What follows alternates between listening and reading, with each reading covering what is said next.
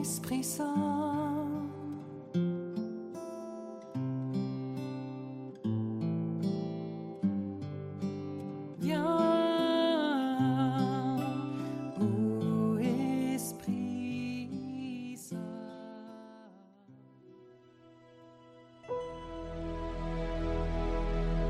Lecture du livre de Ben Sira le Sage.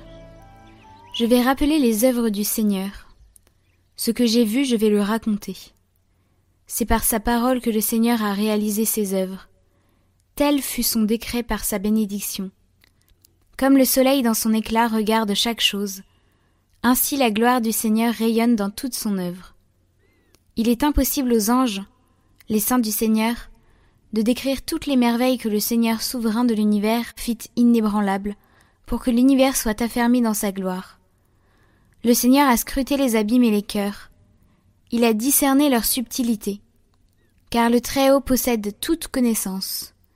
Il a observé les signes des temps, faisant connaître le passé et l'avenir, et dévoilant les traces des choses cachées. Aucune pensée ne lui a échappé. Pas une parole ne lui a été cachée. Il a organisé les chefs-d'œuvre de sa sagesse, lui qui existe depuis toujours et pour toujours. Rien n'y fut ajouté ni retranché. Il n'a eu besoin d'aucun conseiller. Comme toutes ses œuvres sont attirantes, jusqu'à la plus petite étincelle qu'on peut apercevoir. Tout cela vit et demeure à jamais, remplit son office et lui obéit. Tout va par deux, l'un correspond à l'autre. Il n'a rien fait de défectueux. Il a confirmé l'excellence d'une chose par l'autre. Qui se rassasirait de contempler sa gloire?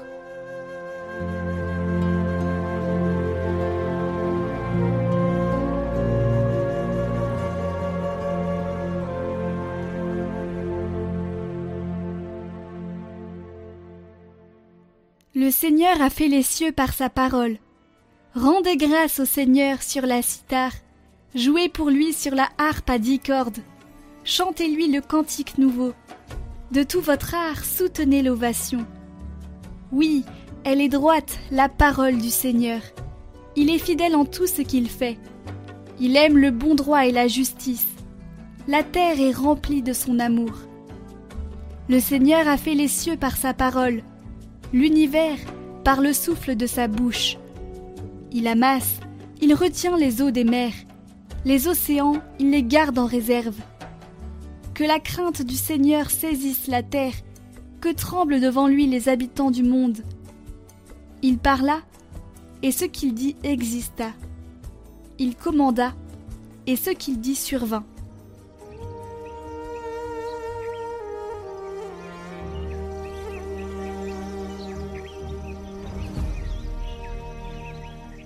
Évangile de Jésus-Christ selon saint Marc.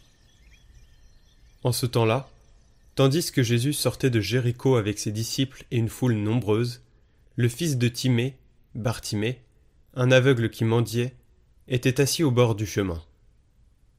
Quand il entendit que c'était Jésus de Nazareth, il se mit à crier. Fils de David, Jésus, prends pitié de moi. Beaucoup de gens le rabrouaient pour le faire taire mais il criait de plus belle. Fils de David, prends pitié de moi. Jésus s'arrête et dit. Appelez-le. On appelle donc l'aveugle, et on lui dit. Confiance, lève-toi, il t'appelle. L'aveugle jeta son manteau, bondit et courut vers Jésus. Prenant la parole, Jésus lui dit. Que veux-tu que je fasse pour toi? L'aveugle lui dit Rabouni, que je retrouve la vue. Et Jésus lui dit Va, ta foi t'a sauvé. Aussitôt l'homme retrouva la vue, et il suivait Jésus sur le chemin.